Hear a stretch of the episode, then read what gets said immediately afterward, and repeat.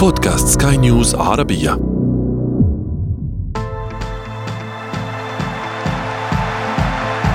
أثير الكرة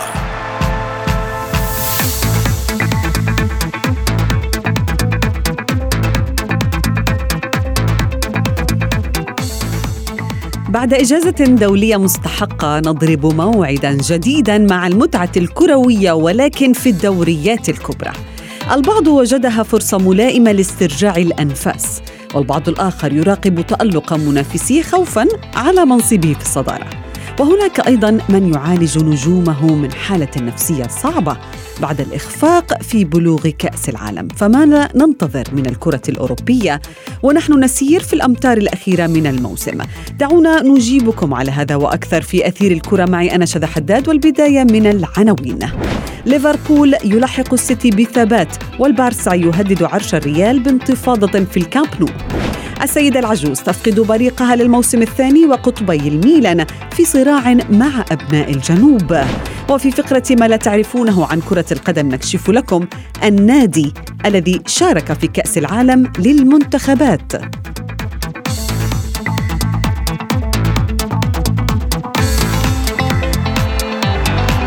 أثير الكرة.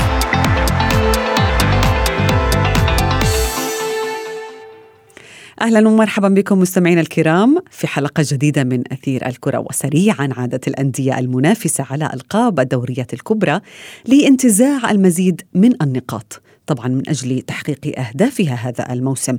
وأندية أخرى تصارع في القاع للبقاء فيه على أقل تقدير.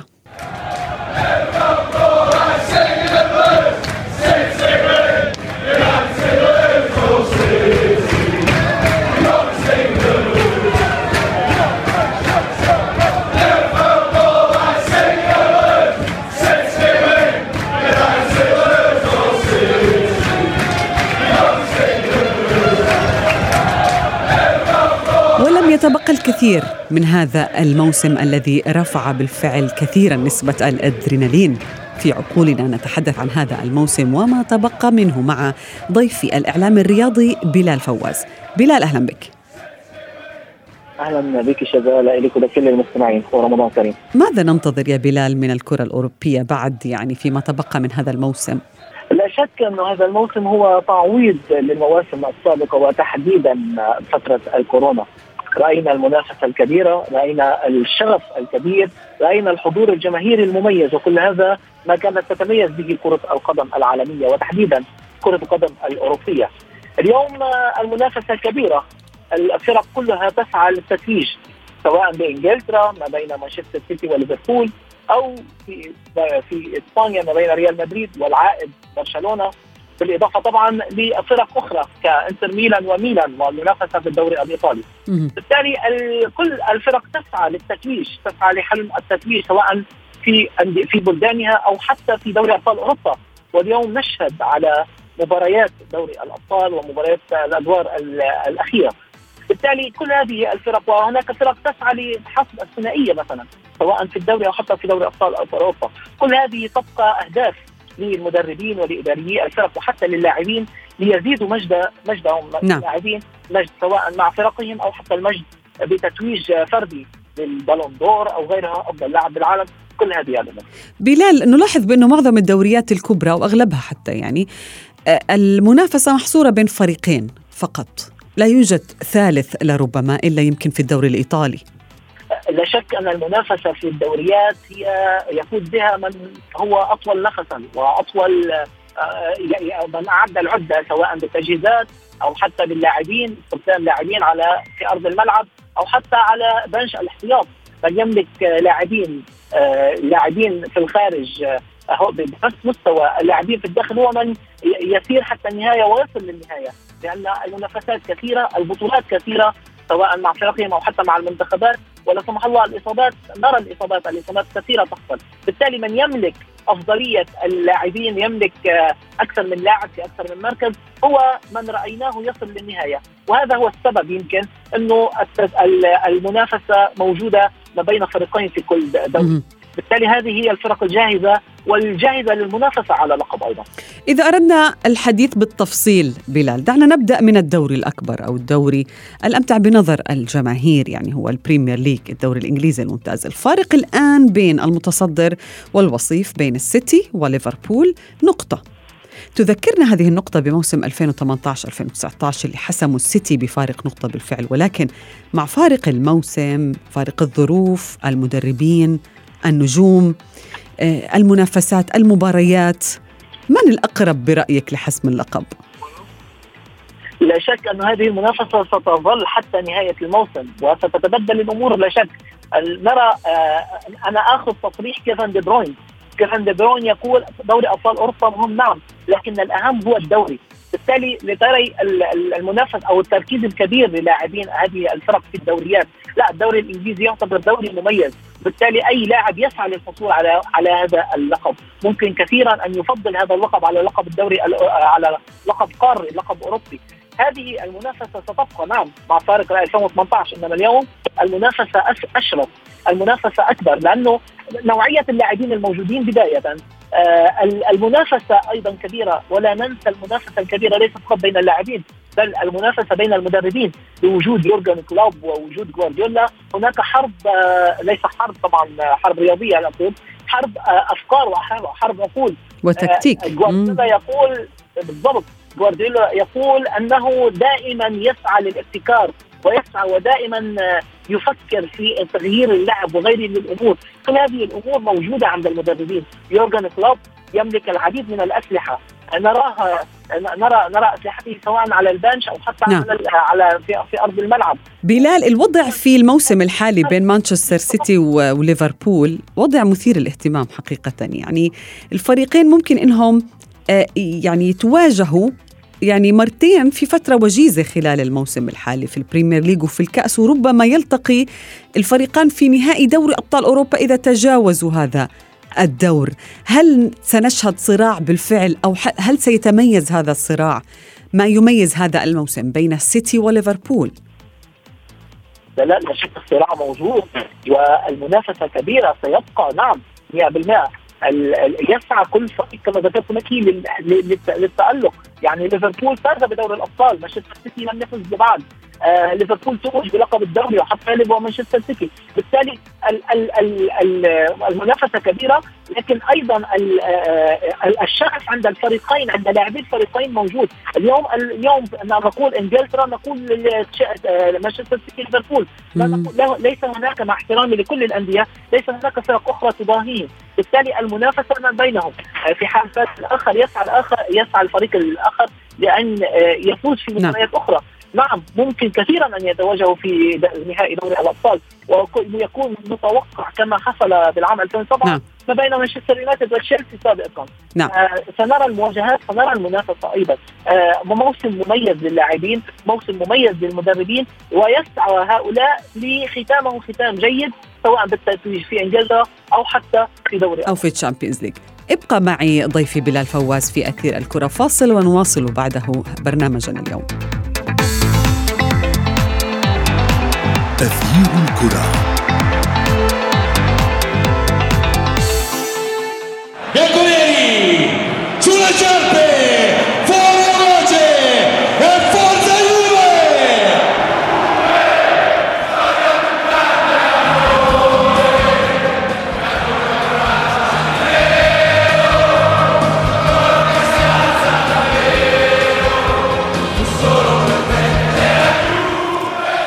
رحبوا معي بضيفي الصحفي الرياضي ضياء الدين محمد. ضياء أهلا بك. أهلا بك زميلة بشرى واهلا بكل المستمعين. أهلا بك. ضياء كنا نتحدث أنا وبلال. آه، عما يجري في ساحة البريمير ليج في البداية ولكن بالنسبة لك هل تعتقد بأن المنافسة بين ليفربول والسيتي ليس فقط في البريمير ليج بل في أكثر من بطولة؟ يعني هل هذه المنافسة أو هذا الصراع هو الأمتع اليوم؟ بدون شك طبعا الدوري الإنجليزي أي صراع فيه بيكون الأمتع لأن البطولة نفسها هي الأقوى والأمتع على مستوى العالم. فاكيد أكيد طبعا الدوري الإنجليزي دلوقتي الفرق بقى نقطة وفي آه، المباراة المقبلة لكلا الفريقين هتبقى مع بعض يعني ليفربول ماتش جاي سيتي وسيتي ماتش جاي ليفربول فطبعا ده هيخلي فيه تنافسية شديدة جدا. ده غير كمان إن لسه في تنافس في آه، دوري أبطال أوروبا بنسبة كبيرة الفرقتين طريقهم للدور المقبل آه، آه، سهل يعني ومن الممكن آه، بنسبة آه، 99% إن الفرقتين يتأهلوا. طبعا إحنا بنقول 1% دوت اللي هو بس نسبة إيه ال- ال- ال- عدم إعطاء الأمان لكرة القدم يعني. مم. لكن هم يعتبروا حاسمين الصعود للدور المقبل. فأكيد طبعا في تنافسية شديدة جدا في ال- ال- ال- الدوري الإنجليزي وفي الكرة الأوروبية متمثلة في الصراع ما بين سيتي وبين آه، ليفربول. ولكن نعم. أيضا في دوريات تانية برضو فيها تنافس. يعني برضو مش عايزين نغفل الدوري الإيطالي مثلا. الدوري الإيطالي في أربع فرق لحد دلوقتي تقدر تاخد اللقب. مم. يعني الفرق ما بين من الأول للثالث نقطة نقطتين. وحتى كمان يوفنتوس في المركز الرابع رغم إن هو بعيد شوية عنهم ولكن فرق ممكن آه، يتعوض في قادم المباريات. وأيضا الليجا برضو نفس القصة. يعني ريال مدريد مع الاستقرار اللي هو بالفعل فيه برشلونة بدأ مؤخرا في نهوض من جديد مع تشافي ويمكن كمان هو يمكن توج شغله خلال الفترة اللي فاتت دي كلها. يمكن هذا ضياء اللي جذب الجماهير اليوم أكثر إلى الليغا. يعني لما تحكي عن فريق. من المركز التاسع إلى الوصيف. هذا ما جذب بالفعل الجماهير الغفيرة. يعني الليغا لا يمكن آه أن ننكر. بأنه واحد من أعظم الدوريات حول العالم ولكن اليوم يجذب أو يعيد إليه ال- الأنظار من جديد.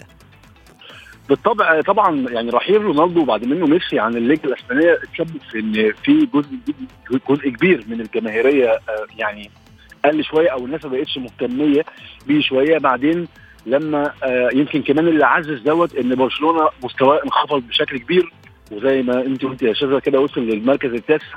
فده خلى بقى في يعني شبه انصراف عن المتابعة. مم. لكن مع الاستفاقة اللي حصلت لبرشلونة آه، برشلونة يظل من أكبر أندية العالم. مع الاستفاقة اللي حصلت تاني انتفاضة. بوجود تشافي. نعم. آه، بالضبط. انت فعلا مع والصفقات التي تم إجراءها و- آه، واستخدام لعيبة زي بوميانج من أرسنال وزي فران توريس من سيتي وزي تراوري من ولفرهامبتون. يعني أصبح الفريق رجع تاني الفريق يعيد اكتشاف نفسه ك- كعنصر جذب. للجماهير. وبالطبع مع اللي حصل في الكلاسيكو اتأكد بقى الموضوع نعم. دوت وإن لأ خلاص يا جماعة أنا برشلونة أنا رجعت تاني.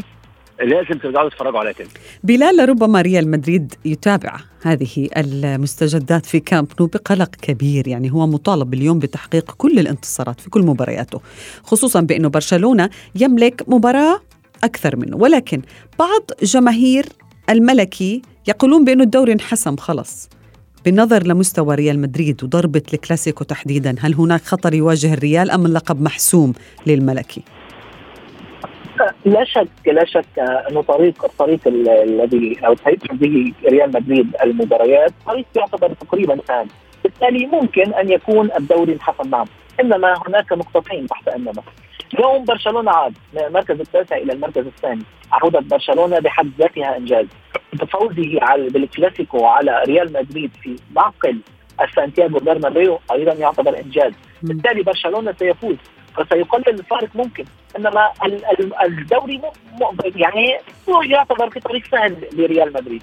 إنما ما نراه اليوم من عودة لبرشلونة وعودة المتعه كما ذكرت عودة الجذب الاهتمام للدوري الإسباني هو بحد ذاته يعتبر إنجاز للفريق الكتالوني نحن ذكرنا أو ذكرت بما مضى الفريق الكت- الكتالوني مضى بكثير من الأمور وكان وصل للمركز التاسع المركز التاسع لا يليق ابدا بمستوى مم. الفريق الفريق الكتالوني إنما كل هذه الأمور تعتبر هي إنجاز. ونرى كثيرا أن ترى الفريق فريق الكتا... والإدارة الكتالونيه تقول هي لا تبحث عن عن عن لقب هذا الموسم. هي تبني الفريق وتجهز لما ما ما لما هو قادم يمكن لعشر سنوات قادمة. بالتالي الإدارة الكتالونية. إذا أتى إذا إذا قلت الفارق وفاز برشلونة خير وبركة أكيد طبعا.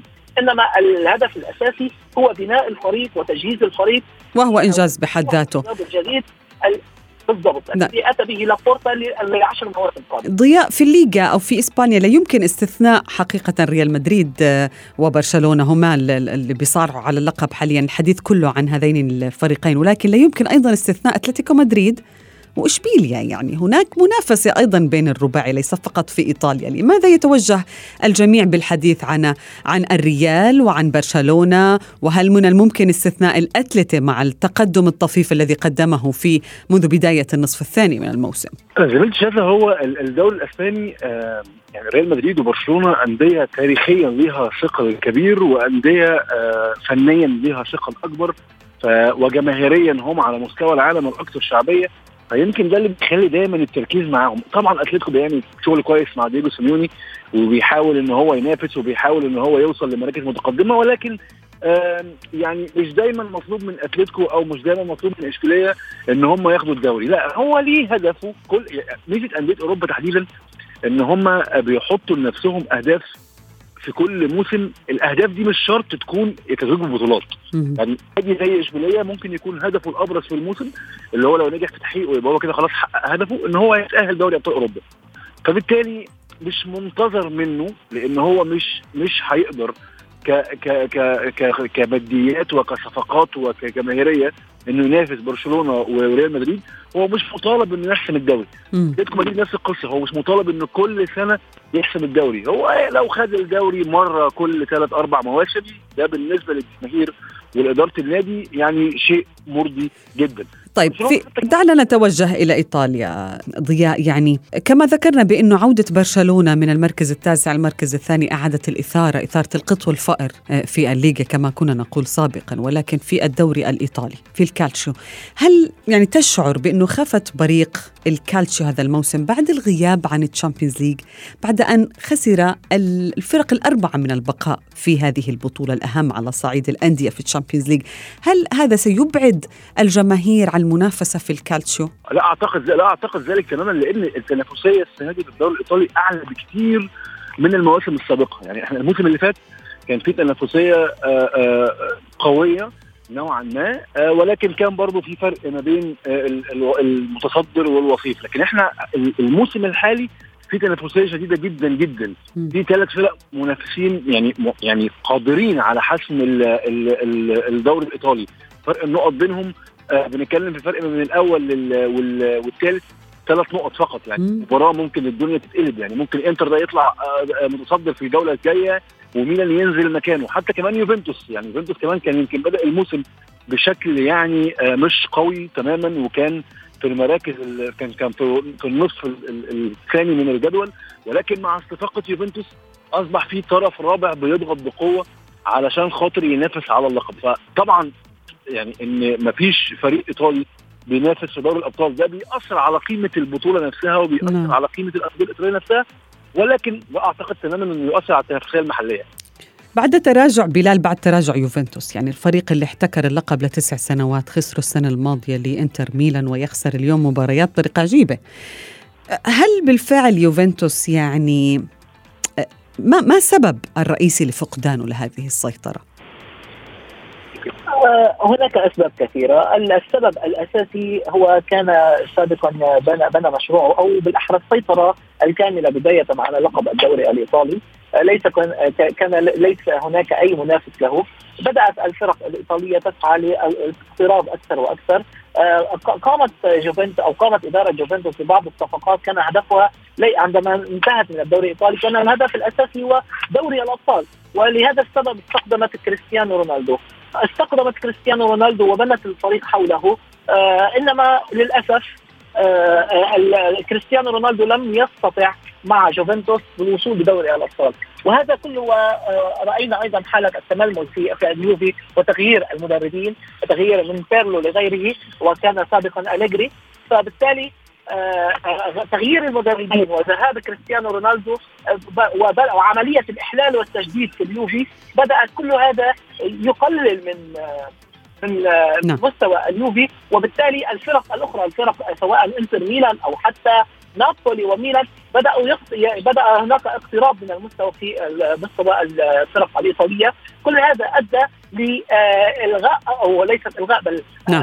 إنهاء السيطرة السيطرة السيدة العجوز على اللقب واليوم وجود فاز فاز الإنتر باللقب لكن وجود اليوم أندية تنافس أو هناك تنافسية كبيرة ما بين الأندية. هذا جيد للتنافس الإيطالي إنما على المستوى الدولي على المستوى الأوروبي ترى الكرة الإيطالية في تفاقم نعم. وهذا أكبر دليل أن الفرق الفريق المنتخب الإيطالي لم يصل إلى كأس العالم. وهو وهذا س وهذا سيأخذني إلى السؤال الأخير لضياء. يعني هناك نجوم يعيشون حالة نفسية صعبة هذا الموسم وهي ليس آه، لسبب إنه آه، الإخفاقات في الدوريات ولكن الإخفاق في التأهل لكأس العالم قد يؤثر على أدائهم في آه، الدوريات. مثلا رياض محرز محمد صلاح نجوم إيطاليا جميعهم. كيف سيؤثر هذا على هؤلاء النجوم؟ هل لهذا سيكون وقع على ما تبقى من هذا الموسم بأداء هؤلاء النجوم؟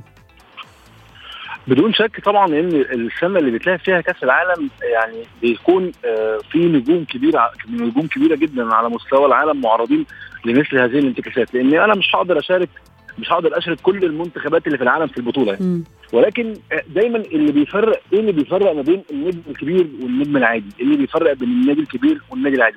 الانتكاسات والسقطات هي سنة الحياة ويتعرض لها أي لاعب ويتعرض لها أي بني آدم وأي كيان وأي كائن حي مهما طال تفوقه ومهما استمر تفوقه. ولكن اللي بقى يفرق ما بين اللاعب الكبير واللاعب العادي هو الوقوع ده هيستمر قد إيه؟ أو السقوط ده هيستمر قد إيه؟ هل هيتمكن اللاعب من الانتفاض والنهوض مجددا وإثبات نفسه مرة النهوض بعد السقوط. الحاله النفسية. بالضبط ولا هيستسلم للحالة النفسية. أنا إن يعني لعيبة زي ما ذكرتيهم تحديدا رياض محرز ومحمد صلاح أعتقد إن هم وصلوا لدرجة كبيرة من النضج والاحترافية اللي تخليهم آه طبعا هيتأثروا شوية ولكن نتمنى أن هذا التأثر يعني لن يدوم طويلا. نعم كل الشكر لكما ضيفي في أثير الكرة الصحفي الرياضي بلال فواز ومشكور أيضا الصحفي الرياضي ضياء الدين محمد لوجودكما معي في أثير الكرة.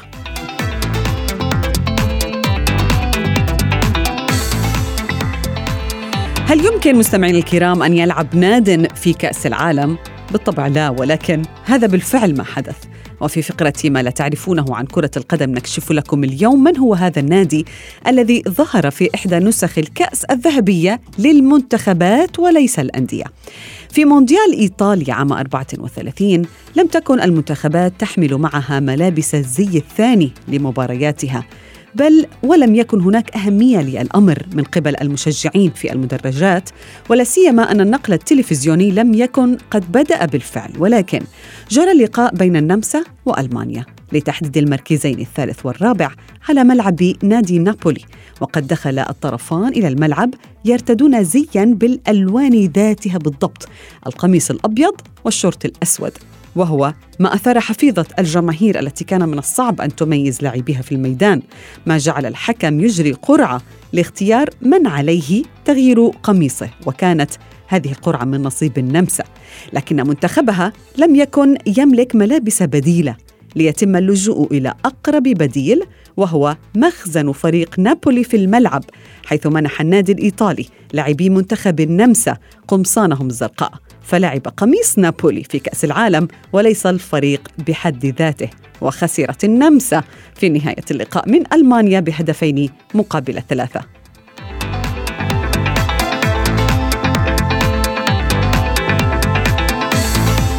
وصلنا وإياكم إلى صافرة النهاية من حلقة اليوم ولكن انتظرونا في موعد جديد من أثير الكرة. هذه تحياتي أنا شذى حداد إلى اللقاء.